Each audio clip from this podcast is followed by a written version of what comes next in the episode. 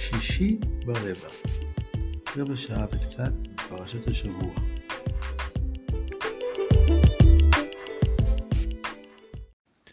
שלום לכולם, שלום לכולם. פרשת השבוע שלנו, פרשה השנייה בספר שמות, פרשת וארא. פרשה שמכניסה אותנו עמוק לתוך הסיפורים הכל כך מוכרים לנו של יציאת מצרים. מכת דם, מכת צפרדע, מכת קינים ועוד ועוד. פרשה פותחת לנו, עוד לפני סיפור המכות עצמם וסיפור סיפורי ליל הסדר, פותחת לנו קודם כל בתיאור, בתיאור התגלות של השם למשה.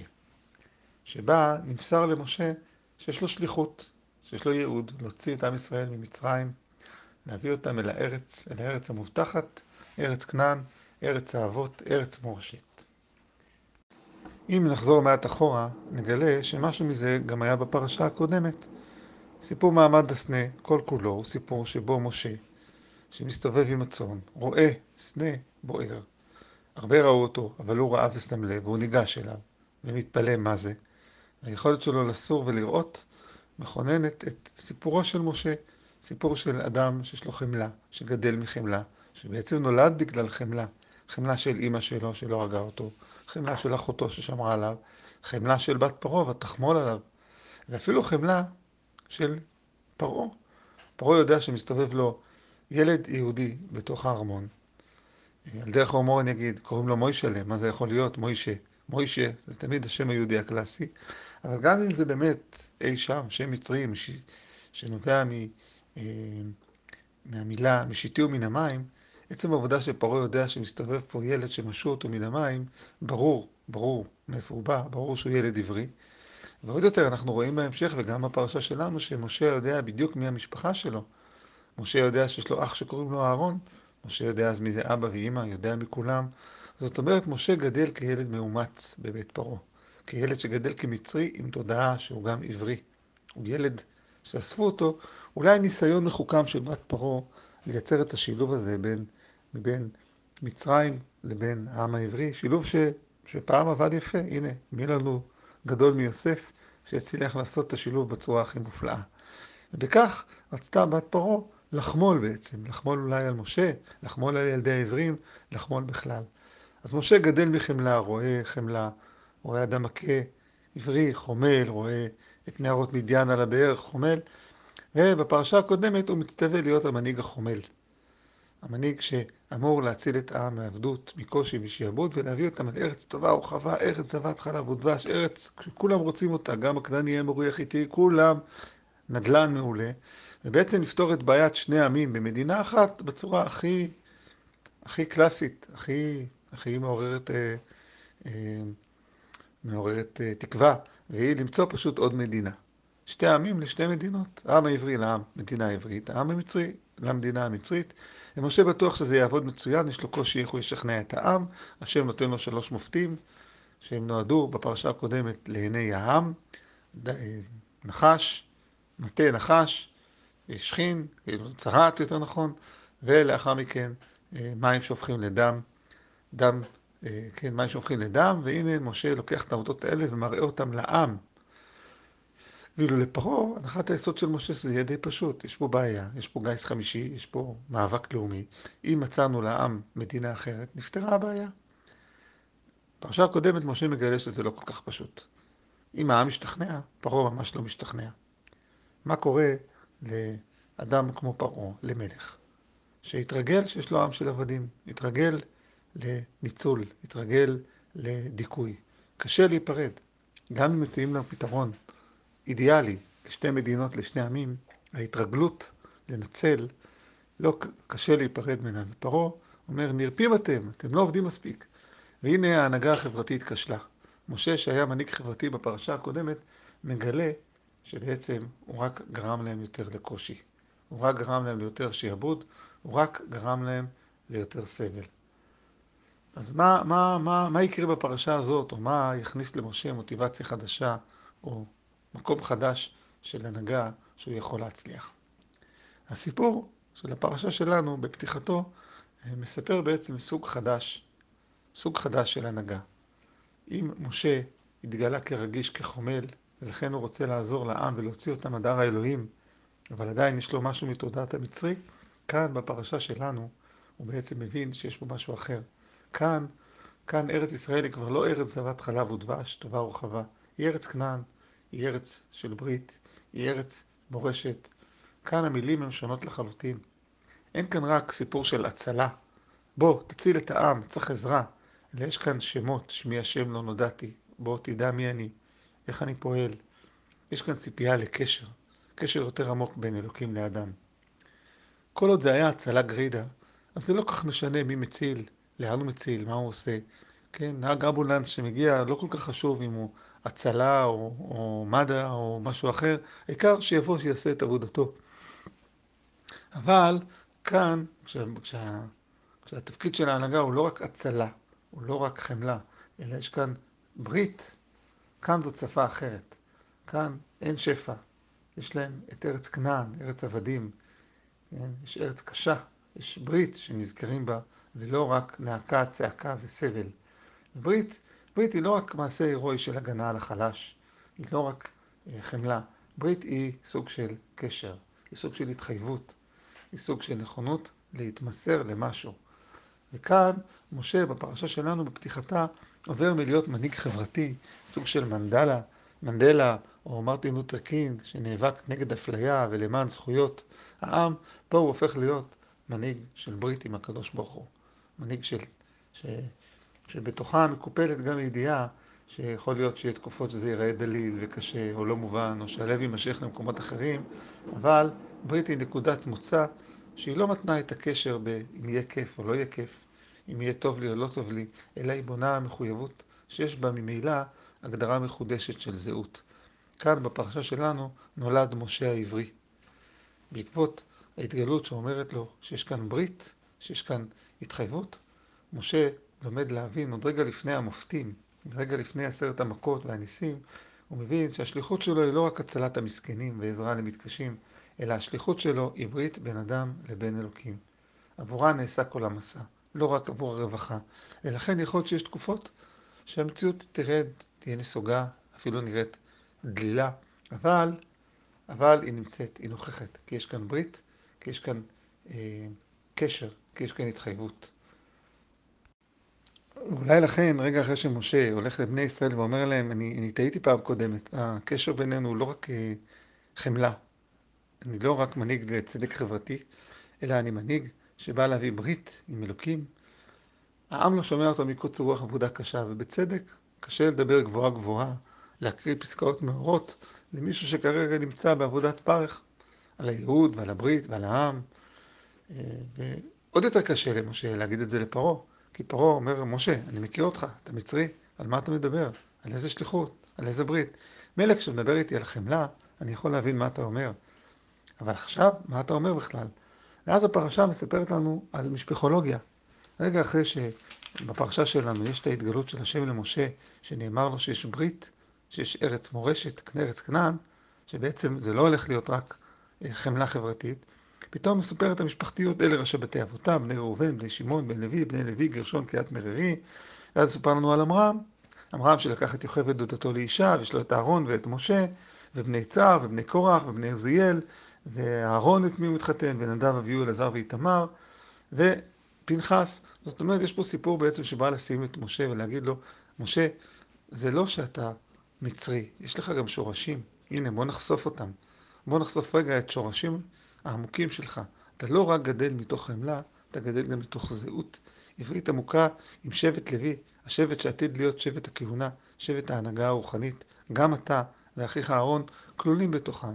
והנה משה מגלה שמתחת לשכבות של החמלה מסתתרים עוד שכבות עומק, שכבות של ייעוד, של ברית, של התגלות, וכך הוא בעצם מתעורר בו המקום הנוסף שקיים במשה, שהופך להיות ממנהיג חומל, ממנהיג שזהותו לא ברורה, מצרי, עברי, עברי, מצרי, למנהיג שיש לו כרגע ייעוד. הוא, הוא צריך לקומם, לקשר, לבנות את קשר הברית, את קשר האמון שמייצר את ההתחייבות ההדדית בין השם לבין משה, הוא צריך לראות את נוכחות השם בעולם. וכך מסתיים החלק הראשון של הפרשה. וזה לא פשוט להראות את זה. משה אומר, אני עדיין ערל שפתיים. נגיד שאני אבוא לפרעה ואני אגיד לו, פרעה, פרעה, שלום, אני מנהיג עברי, למה שפרעה יאמין לי? יש כל כך הרבה מקשפים, קוסמויות, אלים, מגיות בתוך ארץ מצרים, ארץ החלומות, ארץ המגיה, ארץ שפועלת בצורה הכי לא רציונלית שאפשר, לפי תיאורי המקרא, ארץ החלום. איך אני אבוא ואציע משהו שהוא שונה והוא אחר, איך, איך בכלל זה יעבוד הסיפור הזה? ואז אותם אותות שמשה הצטווה, פחות או יותר אותם אותות שמשה הצטווה לעשות כדי לשכנע את העם, כאן בפרשה שלנו, הוא בעצם אומר, אומרים לו, תעשה את זה מול פרעה. האות עם המקל, שפעם הופך להיות תנין, פעם שעברה נחש, האות עם השכין, שפה אה, יתגלה בהמשך, וכמובן האות של המים שהופכים לדם, שהיא בעצם מכניסה אותנו פנימה לתוך סיפור עשרת המכות, הישר לתוך הסיפור הזה. אבל בקריאה זהירה של הפסוקים אפשר לראות שאותם מכות שהיו קודם, אותם אותות שהיו קודם, הופכים להיות פתאום פה חלק, חלק מהמכות אפילו. שניים מהם לפחות, מכת דם ומכת שכין, הופכות להיות ממש הרחבה של אותם אותות שמשה הצטווה לעשות בתחילה לעם ישראל, ועכשיו הוא יכול לבוא איתם יחד אל פרעה. ומה קורה במהלך הפרשה? אז אולי נעיר שתי הערות כלליות על מהלך הפרשה, מהלך עשרת המכות. הערה הראשונה קשורה לזה שהקדוש ברוך הוא מקשה את ליבו של פרעה. אה, לא מעט פרשנים התקשו בשאלת הבחירה החופשית. אם השם מקשה את לב פרעה, כן, ואני אקשה את לב פרעה, והרביתי את אותותיי, אז, אז מה, מה עם בחירה חופשית? ומה, איך אדם, מה, מה זה? איך זה קורה דבר כזה? למה זה פייר? אז ה... ניסינו פעם אה, לענות על זה, לפני כמה שנים, בזה שהקשיית הלב של פרעה, היא לא בזה שהשם, פרעה מת להוציא אותם והשם מקשה את ליבו, אלא עומק הקשיית הלב בפרשה מתבטא בזה שבמקום שמשה ייתן מכה, למשל, קחו לדוגמה מכת אה, צפרדעים למשל, כן? אה, כל מצרים צפרדעים, כולם סובלים, כולם סובלים, ואז בא פרעה ואומר, צאו, צאו מפה, צאו מפה, רק תצאו מפה. ואז כאן, לכאורה משה עושה טעות טקטית נוראית. כשפרעה אומר, צאו מפה, צאו מפה, אני לא יכול לסבול יותר, במקום להשאיר את המכה עוד קצת, ובינתיים להוציא את העם, ולהבטיח לפרעה שכשכולנו נצא המכה תסתיים, ואז יש לי ביטחון גמור שנצא ממצרים, מיד ברגע שפרעה אומר, צאו, צאו, צאו, צאו מפה, משה מפסיק את המכה. זהו, אין לה סימנים. ואז אה, פרעה יש לו פתאום זמן להתלבט. פתאום יש לו זמן לחשוב. ואז עובר קצת זמן, המכה הסתיימה, פרעה אומר, עברנו את פרעה בהומור, נעבור גם את זה. הוא אומר, עברתי את המכה. ואז הוא אומר, אוקיי, אתם יודעים מה, בעצם קשה לי להיפרד מה, מה, מהעבדים שיש לי. אני לא מוציא אתכם ממצרים. אם אני אתן לזה לדוגמה, דמיינו לעצמכם שאדם אה, הצליח אה, לעצור פורץ שהגיע לבית שלו, עומד מולו ואומר לו, תרים את הידיים, תחזיר לי את הכל, והפורץ מרים ידיים, והוא קורא למשטרה, ואז הוא אומר לו, תשמע, המשטרה צריכה להגיע עוד חצי שעה, אני כרגע אה, צריך ללכת לענייניי, אז אני מבקש ממך לחכות פה חצי שעה והמשטרה תגיע. כמובן, ברור שהגנב, ברגע שיעזבו אותו לנפשו, הוא ייקח את רגליו ויברח משם מיד. אז זה מה שקורה כאן. משה מביא מכה, המכה מגיעה, משה מאוים, פרעה מאוים, ואז ברגע שהוא אומר, טוב, אני נכנע, אז משה אומר, אה, אתה נכנע, יש לי כל כך הרבה אמון בך, שאני בטוח שאם אמרת את זה, זה יקרה, ואז הוא משחרר את המכה, אבל אז ברגע שהוא משחרר את המכה בעצם, פרעה יכול להתלבט מחדש. וכשפרעה מתלבט, ולמה זה נועד? זה נועד בעצם כדי שפרעה יבחר להוציא את בני ישראל ממצרים. גם פרעה מקבל הזדמנות בפרשה. פרעה יכול להיות, למלא את יהודו. ייעוד הראשון שמשה הציע לו. תן להם לצאת, הם ילכו לארץ שלהם. הרי חששת מהגיס החמישי, חששת מעם אחר שיש לו זהות לאומית. הנה, הם מוכנים לצאת מפה. למה אתה משאיר אותם פה? היציאה של עם ישראל ממצרים לא צריכה להיות כיציאת גנבים בלילה. היא צריכה להיות יציאה ש...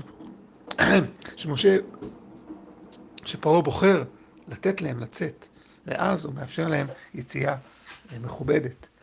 ולכן הפסקת המכה כל פעם, הפסקת האיום, הפסקת החרב על הצוואר של פרעה, אה, נועדה כדי לאפשר לו לבחור בלתת להם לצאת, אלא שפרעה אה, כמובן אה, לא מפתיע אותנו, וכל פעם אחרי שהאיום יורד, פתאום הוא שוכח את מה שהוא התחייב, ואומר לעצמו, mm, אולי אני אשאיר אותם.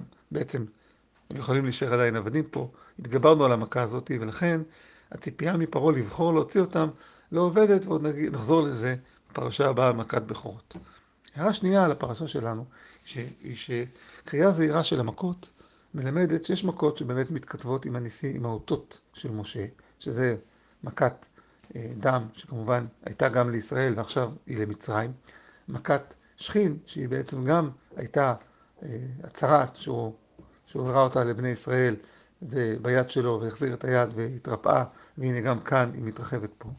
אבל חוץ משתי המכות האלה, כל שאר המכות הן חדשות בעצם. כל שאר המכות הן מכות נוספות. ועדיין הפרשות, הפרשה מסדרת אותן במבנה. והמבנה הזה קשור לשני דברים. קודם כל המבנה קשור לזה שיש לנו שלוש שלוש שלוש, כן? מה שרבי יהודה קרא לזה דצה חדש בחב. רבי יהודה לא רק זיהה שראשי תיבות של דם צפרדע קינים זה דצח, אלא הוא גם זיהה משהו במבנה. אם אני מסתכל על כל, על עשרת המכות כשלוש שלוש שלוש פלוס אחד, אז אני יכול לזהות סדר.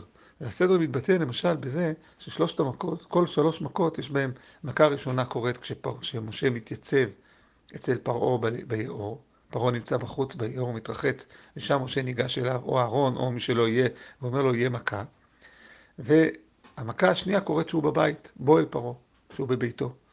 והמכה השלישית קורית בלי התראה. אז כך שהמכה הראשונה והמכה הרביעית והמכה השביעית קורות כשפרעה מתייצב, משה מתייצב אל פרעה כשהוא במים. המכה השנייה, המכה הרביעית והמכה השביעית קורות כשפרעה נמצא בבית, בוא אל פרעה. המכה השלישית, המכה השישית והמכה התשיעית קורות בלי התראה. יש כאן החרפה. פעם ראשונה באים אל פרעה שהוא עם ביטחון, הוא בחוץ, הוא ביאור. פעם שנייה פרעה מסתגר. הוא יודע שהוא גורם נזק לעולם, לסביבה, לעם שלו, הוא בתוך ביתו. הפעם השלישית שכבר אפילו לא באים אליו, הוא בורח, הוא מתחמק. ואז המכה מגיעה מאליה. אז יש פה החרפה. וכל החרפה אומרת שיש פה איזה סט. יש סט של החרפה של שלוש ראשונות, סט של השניות, סט של השלישיות. פער נוסף בין המכות הוא ששלושת הראשונות עושה אותם אהרון, שלושת האמצעיות עושה אותם השם, חוץ מכת שכין שהיא מורכבת טיפה, ושלושת האחרונות עושה אותם משה. אז יש להם גם תפקידים שונים. המכות שנותן אהרון הם חלק מעימות עם החרטומים. דם, צפרדע, קינים, בפשט המקראות, זה לא הייתה מכה רק למצרים ולא לישראל, אלא זה מכה לכולם. כאן עדיין אין הבחנה בין ישראל לבין העמים, בפשט המקראות, אלא לכולם היו הוא דם, לכולם יש צפרדעים, לכולם יש קינים. ובעצם יש כאן איזו התגוששות בין, בין אהרון, הוא הכהן, לבין הכהנים המצרים, החרטומים. הם מחרטטים, והוא מצידו אה, מנסה לפעול, והוא עושה דם, גם הם עושים דם, הוא עושה צפרדעים, גם הם עושים צפרדעים.